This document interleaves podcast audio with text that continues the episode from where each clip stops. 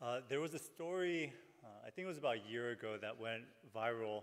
Uh, it was about a woman who um, bought a house plant. Now, she didn't uh, really know how to raise plants. She doesn't, doesn't have like a green, was it thumb or whatever, anything like that, but she decided to try it out. And so she bought a house plant.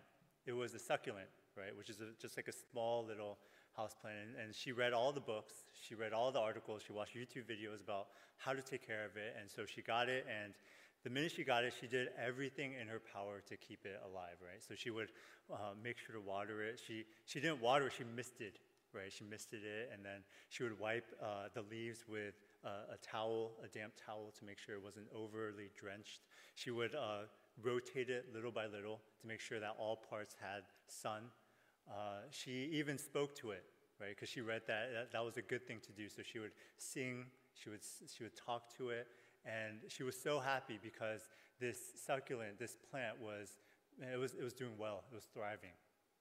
About six months later, her friend comes over, and her, she's showing her friend like all of her, you know, her house and whatever, and she looks at the plant, and the friend kind of goes closer, touches it, and says, uh, You know that this plant is fake, right?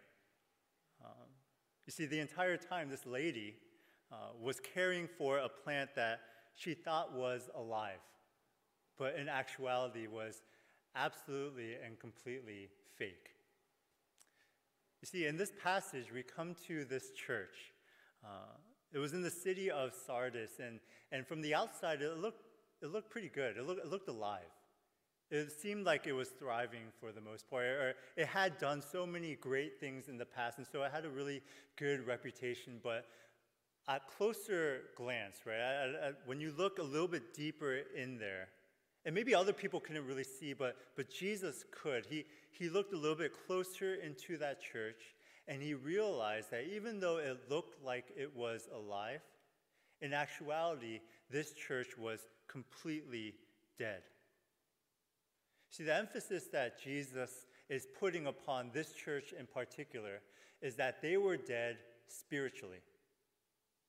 See, the, the church today is meant to be alive, is meant to be filled with the Holy Spirit, it's meant for lives to change, it's meant for things to happen, it's, it's meant for, for the living God to dwell here within the room of believers. But, but this church was dead.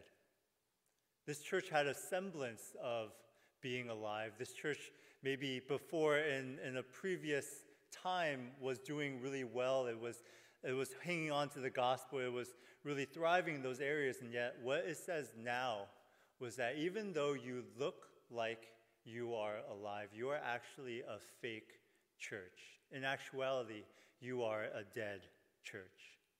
It's similar to Matthew 21 19, where he, Jesus, he's looking at this plant and he says, Look, they, it has leaves and it seems like it's doing well, but when you look a little bit closer, you realize that there's no fruit being produced. Don't be fooled by that. Just because it looks like it's doing well doesn't actually mean that it's alive, doesn't actually mean that it's a part of me. This is a scary word for this church. And what we know about the seven churches is that a lot of these different things can apply to the church today, can apply to our church too. And so I pray that as we go through this together, that it would be something that you would really kind of look into and, and really uh, look into for our church and, and for yourself in particular. There's three things that we're going to be looking at. The first is the condemnation the second is the hope, and the third is the command. You see, Sardis, it, it was a really rich city. Uh, it was the capital city of uh, the Lydian kingdom, which is modern day Turkey, right? And there was a, a, legend, right? Because there was a river that was going through that city uh, that was so full of gold that whenever you kind of look through it and you mined that there would always be gold. So they said that even King Midas went to go bathe in that water because it was just so rich, because there's just so much money there. See, Sardis was uh, one of the focal points where there were five trade routes that converged. And so, what we would know about the city was that a lot of wealth would be going in and out, and there would be a lot of travelers and a lot of people going all over the place there. And so, what, would, what happened with Sardis is that they had so much wealth that was accumulated that they ended up, um, was it? They had a, they, there was a hill on the city, and there was this huge hill. So they accumulated all their main wealth and they placed it on top of this hill in the main part of the city, and the rest of the city was below them. And so what happened was this hill would be a thousand feet above the rest of the city. And so they were so proud of this because they built this wall and it was just so high up. And so it was considered the most impenetrable city out there. Now, what was interesting was that even though this city was considered impenetrable, even though the city was considered in, unconquerable, uh, in its history, it was conquered twice in the same exact way. You see, both times, what happened was that the enemy army would wait until nightfall. And at nightfall, they would send soldiers to go climb the walls. And after this arduous journey all the way to the top, these soldiers would be exhausted, right? So they wouldn't really be able to fight, but they ended up climbing it. But when they ended up climbing to the very top of the wall, what they realized was that these walls were unguarded. The king had so much confidence in the walls. The king was so overly confident that he didn't place any guards on the wall surrounding the city. And so the enemy would climb up the wall, get to the top, realize there weren't any guards, and conquer the city that way. And this happened two times. I'm telling you this because I believe the city of Sardis, it really truly mimics the mindset of this church. Because the church had done really well. You can infer that from the language there. It had a reputation of being good. It had a reputation of being alive. What we can imagine is that when this church started in the beginning, in its heyday, man, it was things were kind of bopping. Things were doing really well. People were being saved. They were really going out and, and evangelizing. They were really loving the Lord and they were spreading the gospel, and, and people's lives were, were really changing. They had built a good system, they had brought others to Christ, and yet what ended up happening was that they had now become complacent. And what happens when they became complacent was that they had let their guard down. And because this church had let its guard down, Satan had pinpointed its weakness, put sin into that place, and destroyed it from within. I believe that this is the same exact thing that, G- that Satan does to you and me. Satan will see the places where our guard is down. And it will be in that very area that he will bring temptation. Think about it. In the beginning, when you are on fire for the Lord, there is no temptation, there's nothing there that will ever penetrate. And yet, is when things become difficult, when your life becomes hard, when, when everything else starts to break around you, that is when Satan will know the areas of your life where you are weakest, and he will bring temptation in those areas to draw you away from Christ. It's not coincidence when temptation happens when you're having marital problems. It's not coincidence when temptation happens when you're not doing well in school. And it's not coincidence when you're tempted to sin when your life is not going well. Those things are on purpose because Satan is smart. Be careful because that is when you are most vulnerable. For the church of Sardis, they were doing well before. They had a reputation of spiritual growth. They had a reputation of being alive. They were a church that loved and followed after Christ. But over time, they had let their guard down. And that was when their spiritual lives had died. And I think this is our, our really cry for this church as well. Because we have to always be vigilant. The fact of the matter here is that they were dead because, man, these, this church was sleeping. This church didn't realize that Satan was creeping into their territory, into their church. And unless we keep our eyes open, unless we stay awake, unless we are always in that ready posture, it is going to be so easy for Satan to enter in and to break relationships, cause division, and cause gossip. For this church, the condemnation comes straight away. There's no praise in the beginning. There's nothing good that Jesus says. He goes straight away into it because he knows how important it is. In verse 1, he says, I know your works. You have the reputation of being alive, but you are dead. Sardis was a dead church.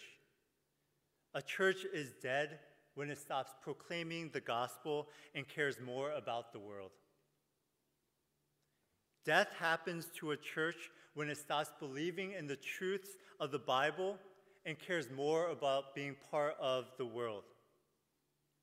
There's a distinction that needs to be made, brothers and sisters, is that there is a clear difference between the church and the world. And a lot of times when you see a church that is indistinguishable from the world, all that simply means is that that church is part of the world. There is a clear line between Christians and non Christians. And when you see Christians who are indistinguishable from non Christians, the answer is really simple there. It means that they are part of the world. There has to be a difference. There's a holiness set there. There's a, there's a motivation of your heart that if you're a Christian, you are striving constantly toward. This is the warning that Jesus gives us. A true church is one that is spiritually alive and set apart from this world. But when a church forgets the gospel, when it begins to tolerate sin, when it begins to think more about what the world thinks and less about what Jesus thinks, then you no longer have a church. You have a fake one disguised as a real one. You know, in the book of Judges, there's this uh, figure named Samson. And he's born during this really dark period of Christian history, and he's meant to be this hero. And in the beginning, he really is a hero. He goes out and, in the name of the Lord, he conquers all of these different people in battle. He's this really strong Herculean type of figure. And it says that the Lord was with him in all that he did. And he trusted in the Lord first. And he was victorious in everything that he did. But something happens to him. Samson, he begins to fall into sin. And he begins to fall into different temptations. And he begins to fall more into what the world tells him to do. And so he starts thinking less of God. He starts caring more about the world. And sooner Sooner and sooner and sooner, he's, he falls deeper into sin. And he disobeys God's commands. And what happens is that he becomes indistinguishable from non Christians, from the people around him. And one day, it says in the Bible, that he's confronted with something where he knows he needs God's help in. And so, what he does is he, once again, like long time ago, he calls upon the Lord. But the Bible says he did not know the Lord had departed from him. What a scary statement. On the outside, he looked like the same Samson. He seemed like he was fine. But on the inside, the Lord had left him. Church, I hope that this is a wake up call to us because people around you don't know who you really are on the inside. On the outside, everyone looks good. Everyone looks like they're doing okay. You can fool the people near you, but Jesus knows how you really are. Jesus knows your true spiritual state. And now is the time for you to repent and turn back if you have not been following after Christ. For Samson, the result was that he was defeated. Was that when the Lord had left him, he was imprisoned and he later was killed. And what we know is that this is an illustration of the church in Sardis. It was a church that was once strong and led by the Lord, but sooner than later it began to compromise on its values. It began to tolerate sin, and therefore it became weak and eventually died. We have to be careful never to compromise on what we believe. For Christians, we have one firm foundation it is the Word of God. That's it. There's nothing else.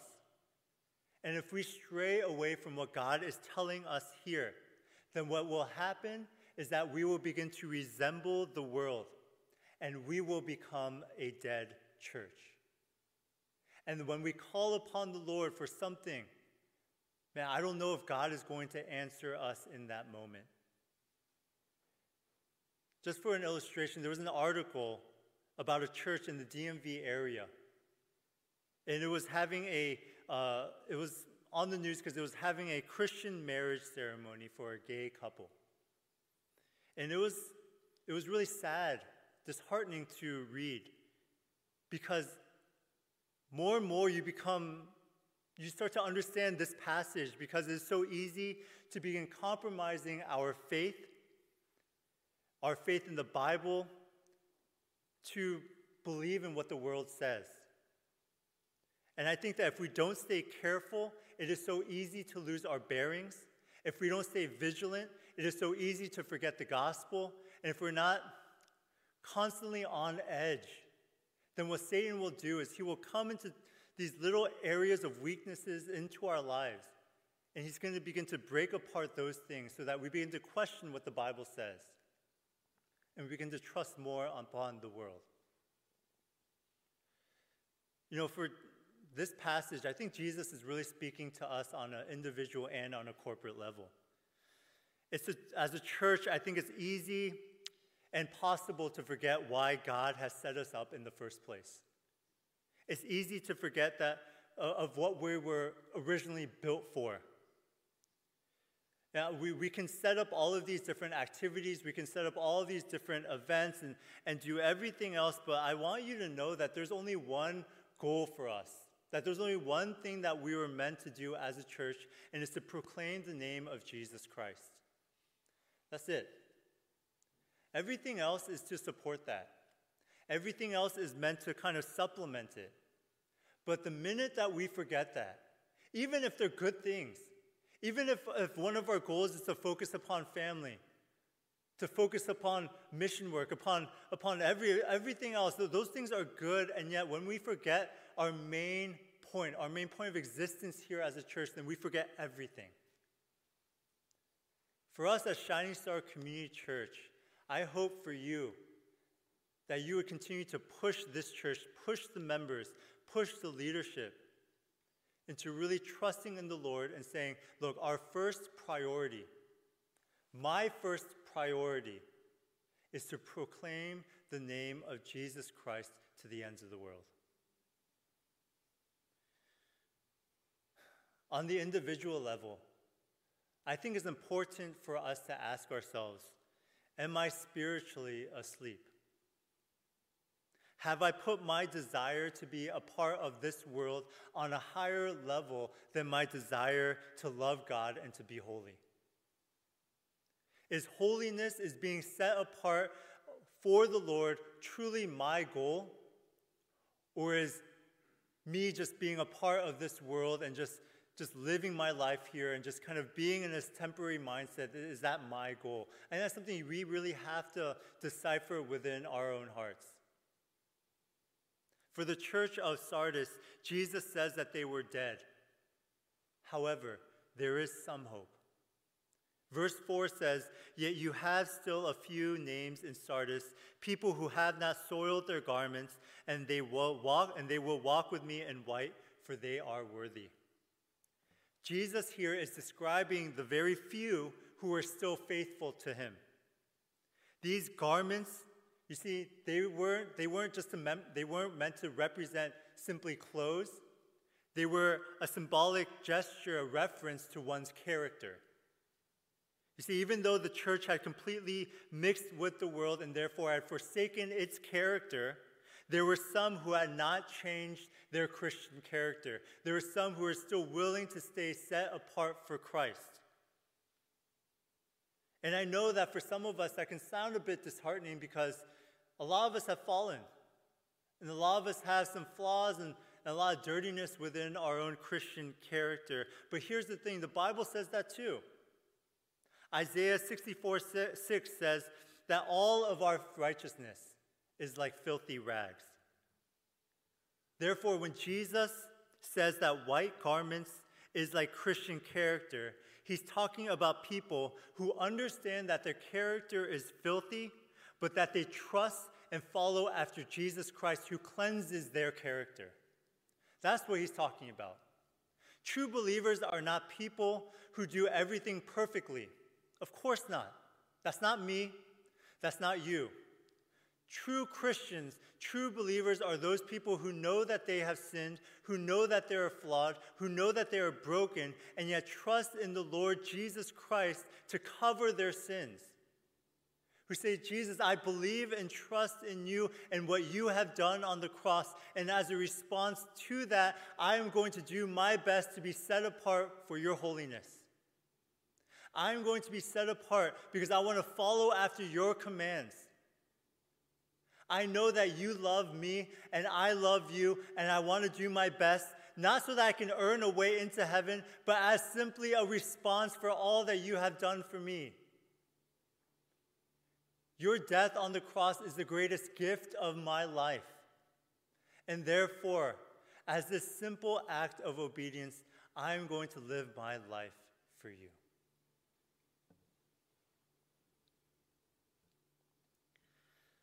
Our desire is to live a life holy and blameless before the Lord and before others. This is the hope. And after Jesus goes on to talk about these things, he finally he gives us some commands that we can follow. And these are commands that even for you, if you, uh, if you are spiritually asleep, this is for you. If you are spiritually hopeful and doing well, this is also for you. Because here are the commands. The first one is in verse 2 Wake up. Wake up. Wake up and be alert. Stop being indifferent about your sin. Cut out the people that you need to cut out. Stop doing the things that you should not be doing. Wake up.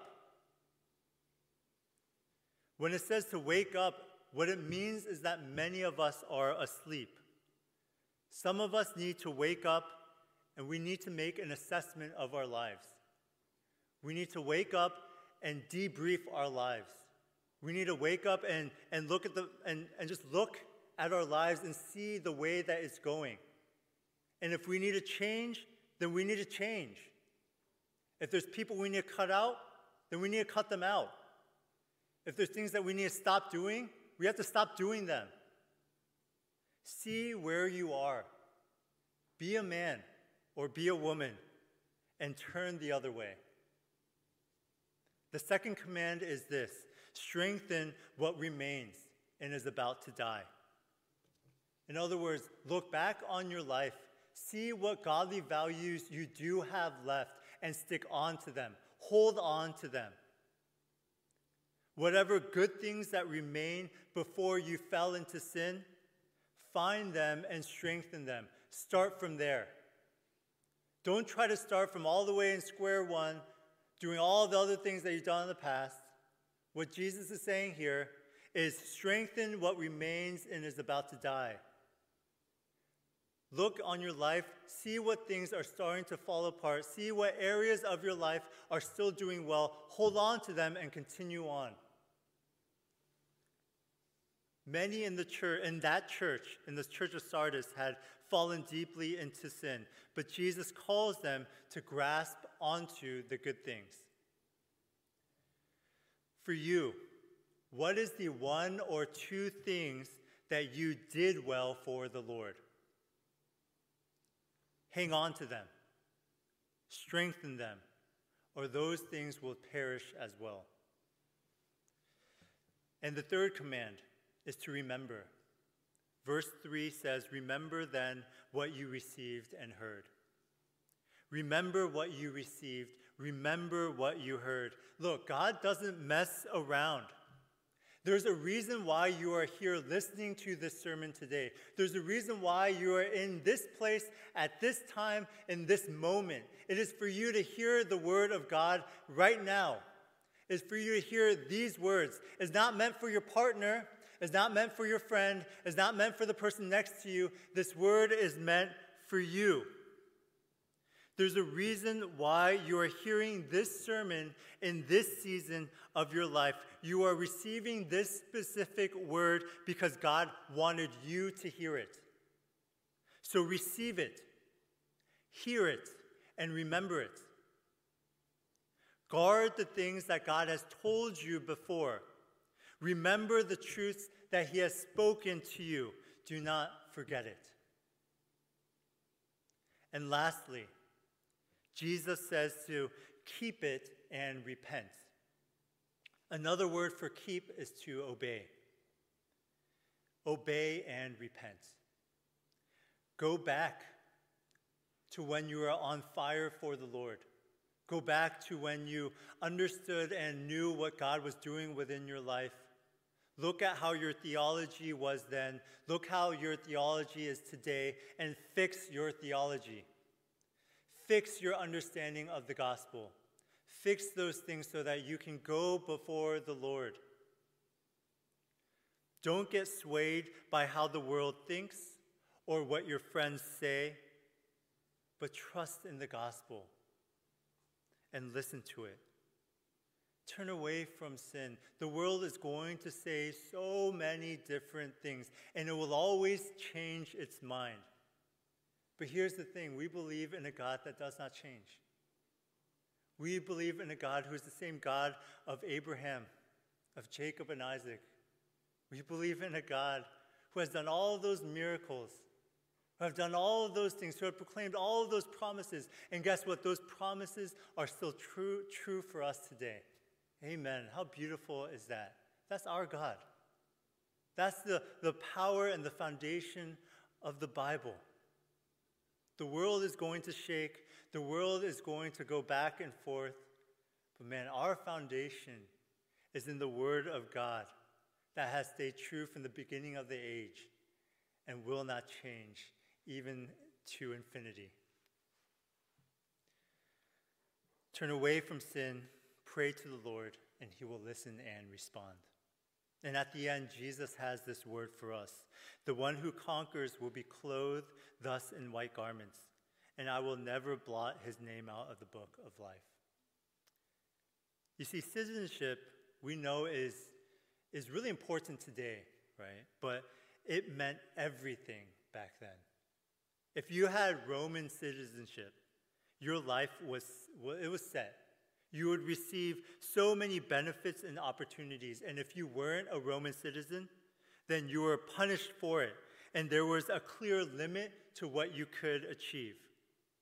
Now, what was interesting was that every Roman citizen's name was meticulously written down at birth and kept in a ledger to make sure that they kept an account of all of the Roman citizens that were there. However, even though it was so vitally important, at the end of that person's life, when that person passed away, their name would be erased from that ledger. No matter how powerful you were, no matter how rich you were, no matter what things that you had accomplished in that life, even though you were a Roman citizen, your name would be written out, it would be erased from that ledger.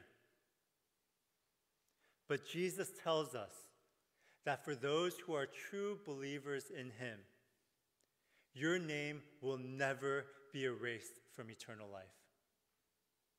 That when you are a true believer of His, that when you understand the gospel, that when you understand sin, and that when He is your Lord and Savior, then your citizenship is not in a place here that can be erased when you die, but it is forever in the book of life in heaven where it can never, ever be erased.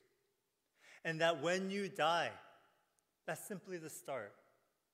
Because you will be with your Lord and Savior. You will be in heaven where there is no pain, where there is no death, where there is no sickness. And you will be where you belong. Because when you believe in Jesus Christ as your personal Savior and Lord, you are no longer a citizen of Rome. You are no longer a citizen of the US or of Korea or of anywhere here. You are a citizen of God. You are a son and daughter of the Lord Most High. And that's the greatest thing that could possibly happen. Amen. Let's pray.